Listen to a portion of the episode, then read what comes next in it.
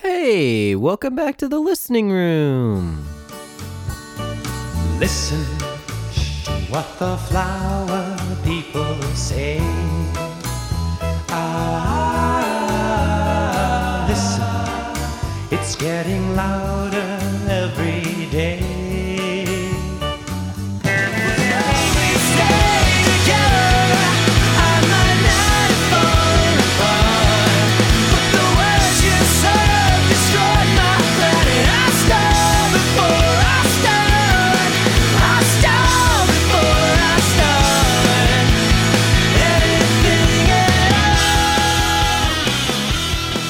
right. Well, uh, this week on the listening room, I wanted to try and kind of lighten things up a bit. You know, after the last few weeks of going through Eisley's The Valley, that one was a little bit darker than I had kind of expected. I mean, obviously, I knew kind of the themes on the record, but um, that one hit me a bit harder than I was expecting it to with all of the details of pain and heartbreak in that record. So, um, I decided this week I wanted to go for something just light and fun and upbeat.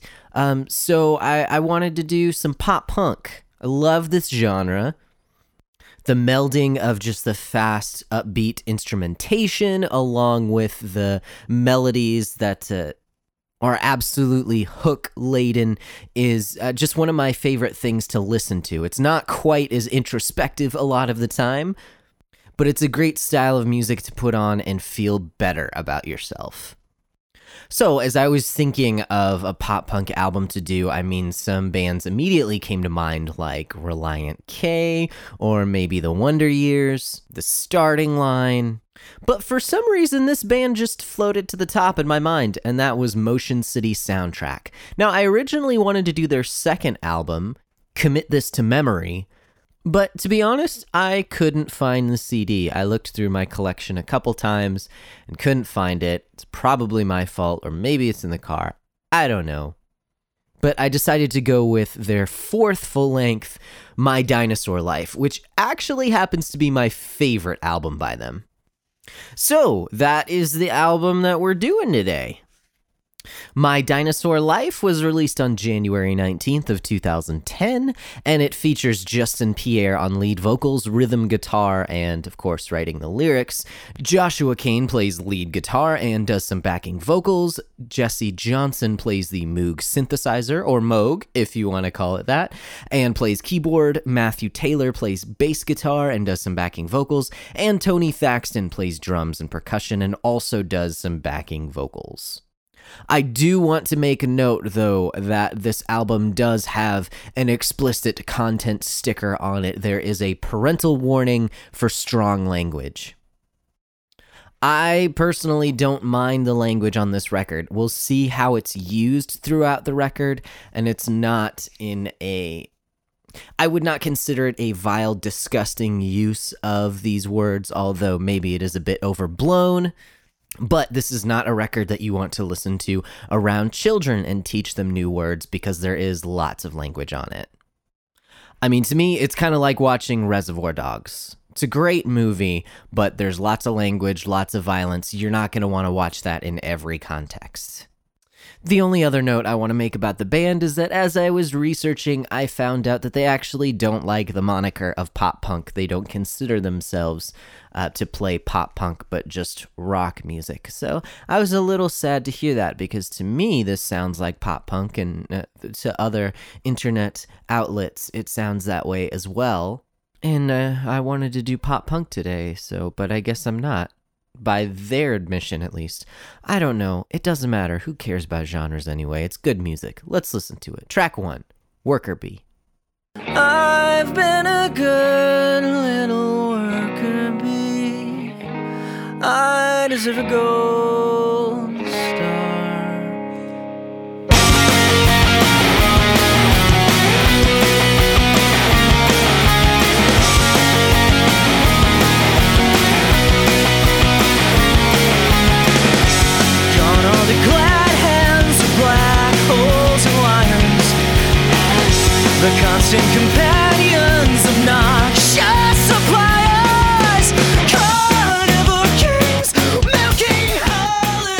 think this song is a great opener for the album, both in the way that it grows and just as an intro to the sound of what you're going to get here. It starts off with just guitar and vocals before the entire band comes in and everything seems to explode. The song is upbeat and driving, both from the guitars and Justin's vocal performance. At the beginning, his, his vocals are more just kind of laid back as he's singing, and then when the music kicks in, he pushes his voice even more, even to the point where he's using his falsetto and yelling just to hit the notes that he's written for the song.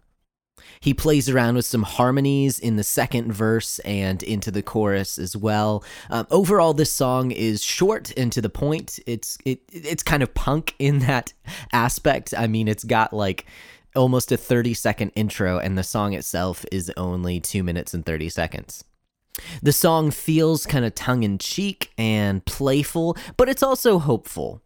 The song is about moving forward in life past all the hardships that come with it. So, the beginning of the song where he sings, It's been a good year, a good new beginning. I'm through with the old school, so let's commence the winning. It sounds straightforward that he's been working hard and, you know, that he's had a good year, but the rest of the song actually details how difficult it's been for him and what he's had to go through before coming back and then repeating those first lines. So the words then mean more the second time because I've been a good little worker bee doesn't just mean that all's well, but that he's really been working his hardest through all of these trials.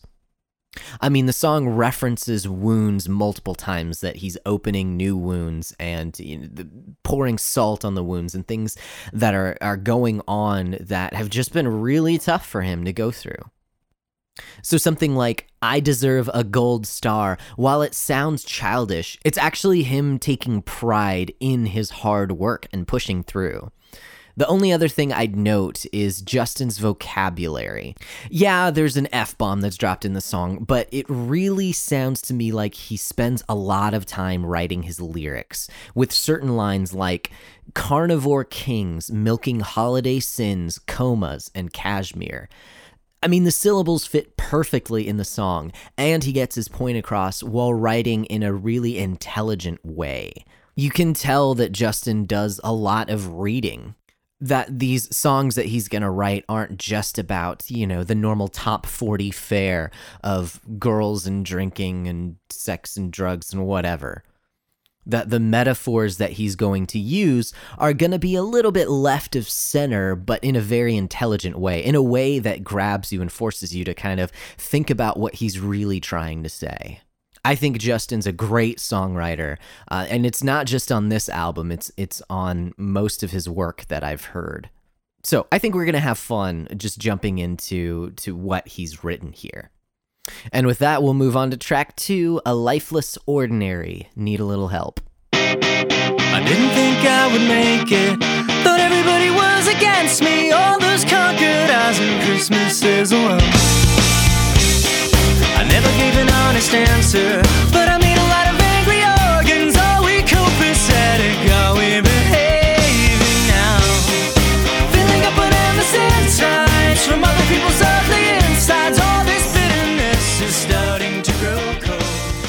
this song starts with some syncopated electric guitar until the rhythm section and the second guitar kind of lock in with it. The bass line here is simple and effective.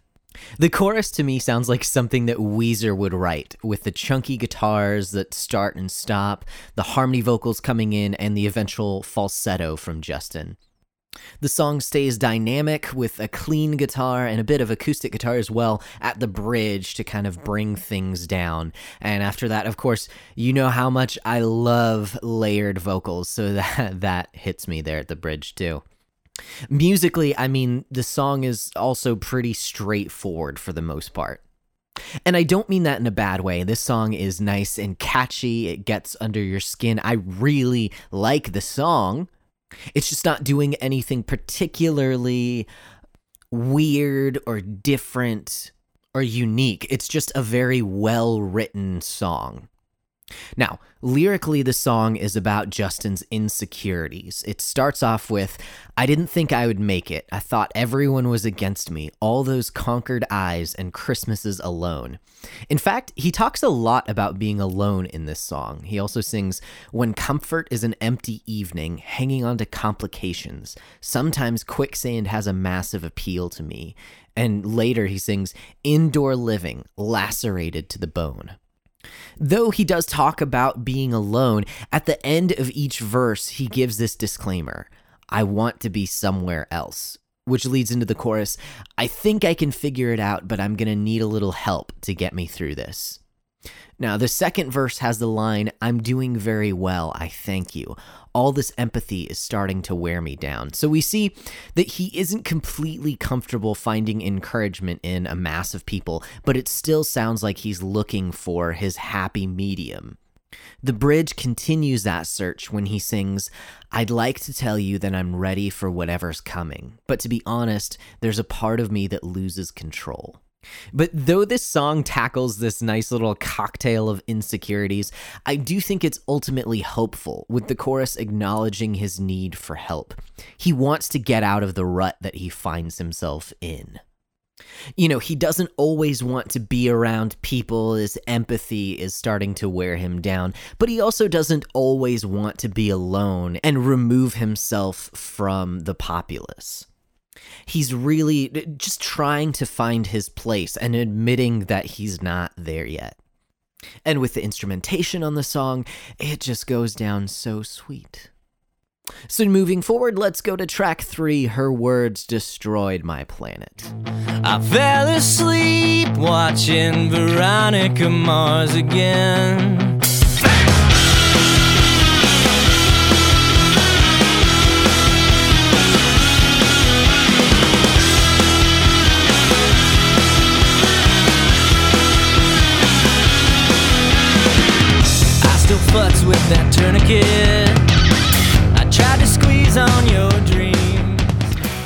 Song has a bit of an odd opening with the electric guitar and vocals there. Just the, the electric guitar uh, doesn't really have a hook, it's just kind of changing to different chords. The progression doesn't really stick in your head at all, so it's kind of an odd choice to make that the lone uh, music that's going on against the vocals. But, you know, once the music actually kicks in, we get these whistles in the background that uh, follow the main guitar line, and it, makes the song seem more playful. Like it, it's kind of weird, but then they're like, okay, we get the joke. It's it's kind of a nod and a wink, I think, in a way.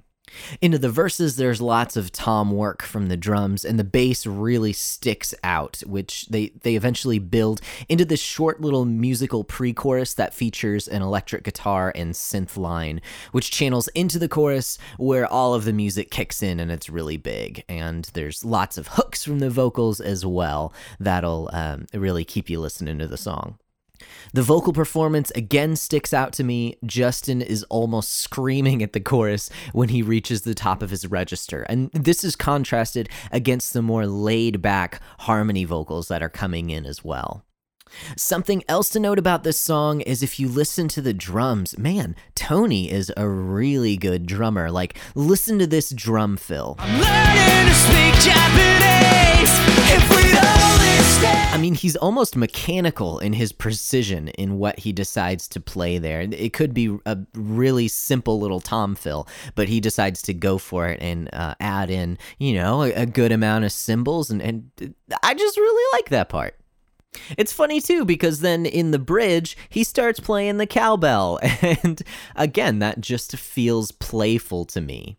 And actually, I think there's a lot of different sounds on this song. Uh, Tony uses a lot of different parts. He focuses on different parts of the drum kit during the different parts of the song.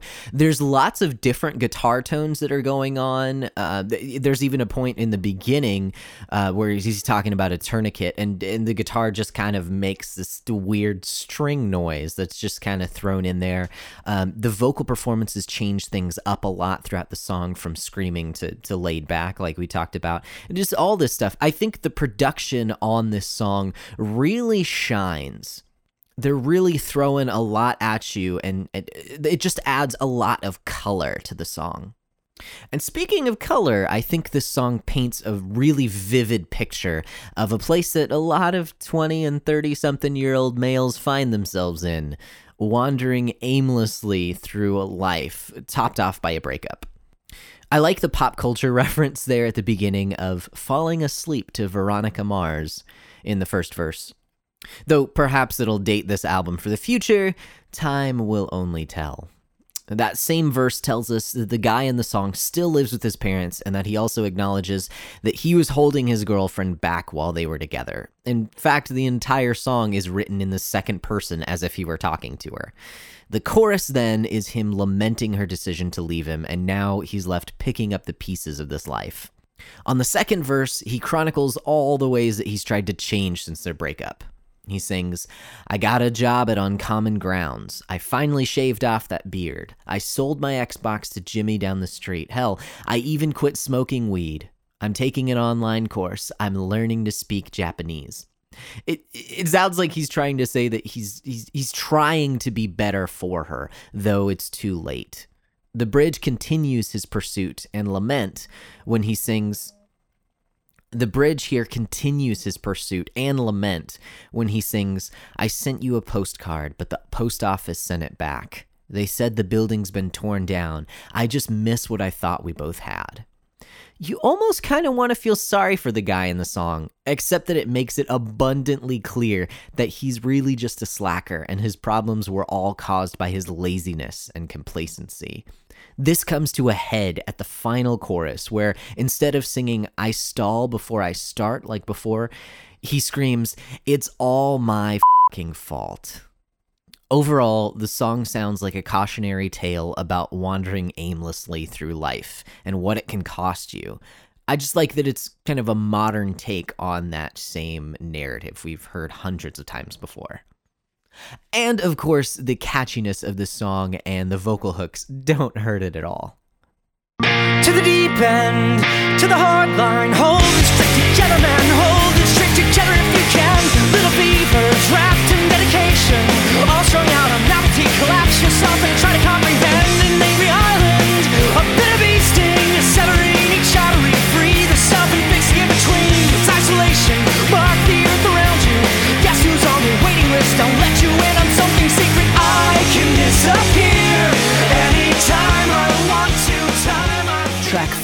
is Disappear, and this is actually the first song that I'd ever heard on the album, and it's what sold me on purchasing this album day one. I mean, I've, I've liked Motion City Soundtrack and bought their, at least their two previous albums. I don't know if I'd gotten their first at this point. R- regardless, uh, this song really just hooked me.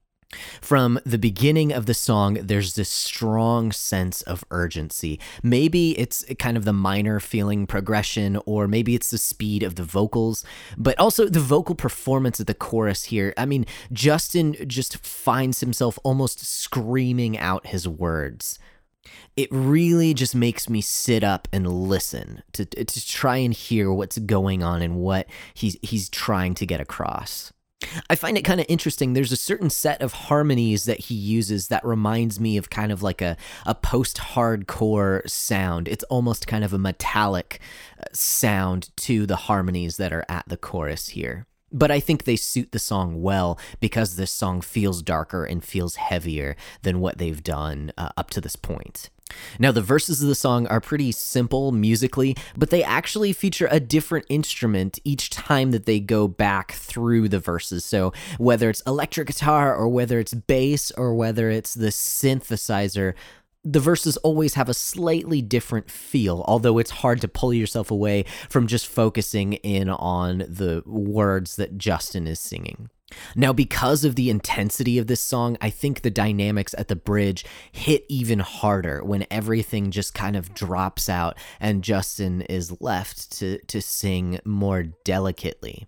Again, if I can make note of that vocal performance, it really just feels like Justin needs to let these words out. He sounds like he's physically tired by the end of the song.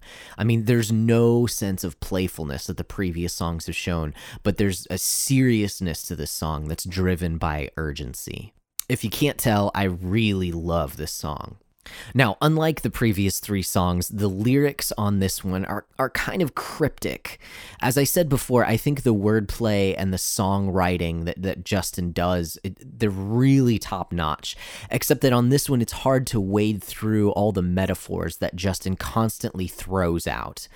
My theory is that the song is about drug and or alcohol abuse. I mean, Justin has actually been to rehab for this very reason. So, my guess is that he's shrouding his experience in metaphors so as not to glamorize his problems. So, let's dive into what Justin is singing. At the start of the song, he sings, Hold yourself together if you can. So, he's trying to be functional. He goes on, Little fevers wrapped in dedication, all strung out on novelty. So we get the sense that he has an itch and he's finding that there are a plethora of different ways to scratch it. He continues, collapse yourself and try to comprehend an angry island, a bitter bee sting. Now, these metaphors could either be just some drug addled nonsense, or he could be personifying himself as an island, pushing himself away from other people and uh, becoming just angry at how insular he is and angry at the people who don't try and and wade themselves into this island. And this bitter beasting line could just be his fix. He continues by singing, severing each artery to free the self and fix the in betweens. He's killing himself here to get a fix. It's him falling back into these substances in the in between times of life when he doesn't have any other responsibilities and he begins to just kind of wallow in his brokenness that he finds himself in. On the chorus, he explains how using turns himself into a hollow shell of a man while only bringing himself closer to his inevitable end. He sings, I can disappear at any time I want to time I feel you shovel through my skin, I'm with you till the end. Verse 2 shows his regret when he sings, Lash yourself repeatedly until it sticks. Carry on, cadaver. And then he explains his reliance on pills just to make up for the for the come down of the drugs, while he curses the empty person that he's become with lines like all hollow breach and vapor silhouette and all matter gray, confused, and counterfeit. The second chorus adds another line When it suits me, I accelerate it. Wicked on all fours, I surrender to the storm. It's a haunting picture of addiction. He compares himself to an animal, being forced back by his distorted instincts. He admits his weakness with his use of the word surrender. Unlike what's come before, this song isn't hopeful. It's just a snapshot of his condition. It's possibly another cautionary tale, but I think it's more of a warning to himself about what he can become if he continues to give in to his addictions. You know, I talked earlier about how I wanted to do a pop punk album just to get some lightness in here, especially after The Valley. But uh, this song just kind of goes the opposite direction of that. This is a dark song. It kind of pushes past the normal kind of surface level playfulness that this style of music usually goes for. And in that sense, it's really unique. I think it sticks out on this album, though we'll see some of these themes returning throughout. But for now, we can go ahead and go to the next song. Track 5 Delirium. There's a stain, there's a stain, there's a stain on the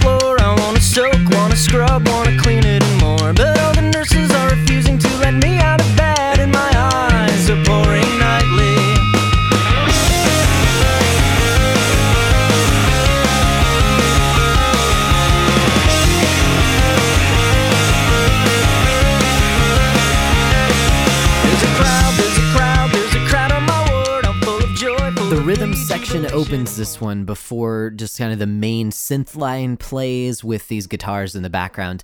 Now, because of this, it allows the guitars throughout the song to kind of just putz around with noise and palm muted lines and the like. It also complements the lyrics at the chorus because when everything comes in, it just feels more chaotic compared to the more airy verses. The vocalizations of the chorus add some more melody and they add color. And throughout the song, they like to add things like a shaker or new guitar parts just to keep it interesting. I think this song is just another well written song with great hooks that'll keep you coming back. Lyrically, the song is a more light-hearted take on the same subject matter as the previous song. It's it's almost like a part 2 to Disappear where he's admitted that he needs help and he checks himself into rehab. The song uh, just sounds like the ramblings of a mental patient. And I, and I don't mean that as an insult. He, he literally talks about being in a ward. The first part of the song talks about his OCD by referencing how he wants to clean a stain on the floor, but he's not let out of bed. The next part talks about a crowd in his ward that he can't stand, while he mentions that he's also noticed that his lungs wheeze when he breathes. The song continues as he details the types of bugs that he's seeing all around him, obviously caused from hallucination when he sings the line, It's always raining caterpillars from the circular fan. And then the chorus gives us the reason for his delirium. Hey, that's the title of the song. He sings, I swim in pharmaceuticals. The medicine deactivates the things I take, the things that take me he's losing himself to his pills, but he also admits that he's only there because of his decisions that got him there in the first place. The second verse is much shorter, but to the point. There's a voice in my head. It's rather soothing and it tells me I'm better off dead. But if I beat it, maybe punch it, maybe kick it away, then everything will be all rightly. So he's fighting off a deep depression and suicidal thoughts. He's trying to pull himself out of the downward spiral. The bridge talks about what got him to this point. I didn't know it was hot in the middle. I touched it once and I touched it a second time because I'm that naive, a myriad of bright ideas when you're young, your parents teach you not to touch the stove or, or to play with fire because you'll burn yourself. Here, Justin uses that same idea when talking about his addictions. He didn't realize how far they were going to take him. So, though it's a similar subject matter to Disappear, this song is a much more positive take in that it actively shows that he's getting help. And though it details the negative aspects of what it takes to get clean, he ultimately accepts responsibility for his actions, which I think is a very positive step he's having to dig himself out of the rut that he got himself into he's ultimately trying to do away with his bad decisions and and get past it. And for that, I think he deserves a gold star. And I think this is a good stopping point for this episode. We're five tracks in. I think we can knock out the rest of the album on next week's episode of The Listening Room. So, as usual, my spiel is that if you have any questions, any comments, any um, concerns, feel free to contact me. My email address is listeningroompodcast at gmail.com. My Google voice number is 617 651 1116. Or you can always catch me on Twitter. My handle is at Broccolope. That's B R O C C O L O P E.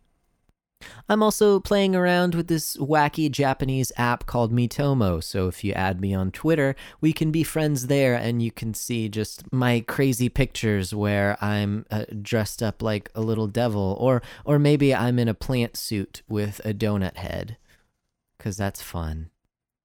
Anyways, guys, as usual, don't just hear, listen.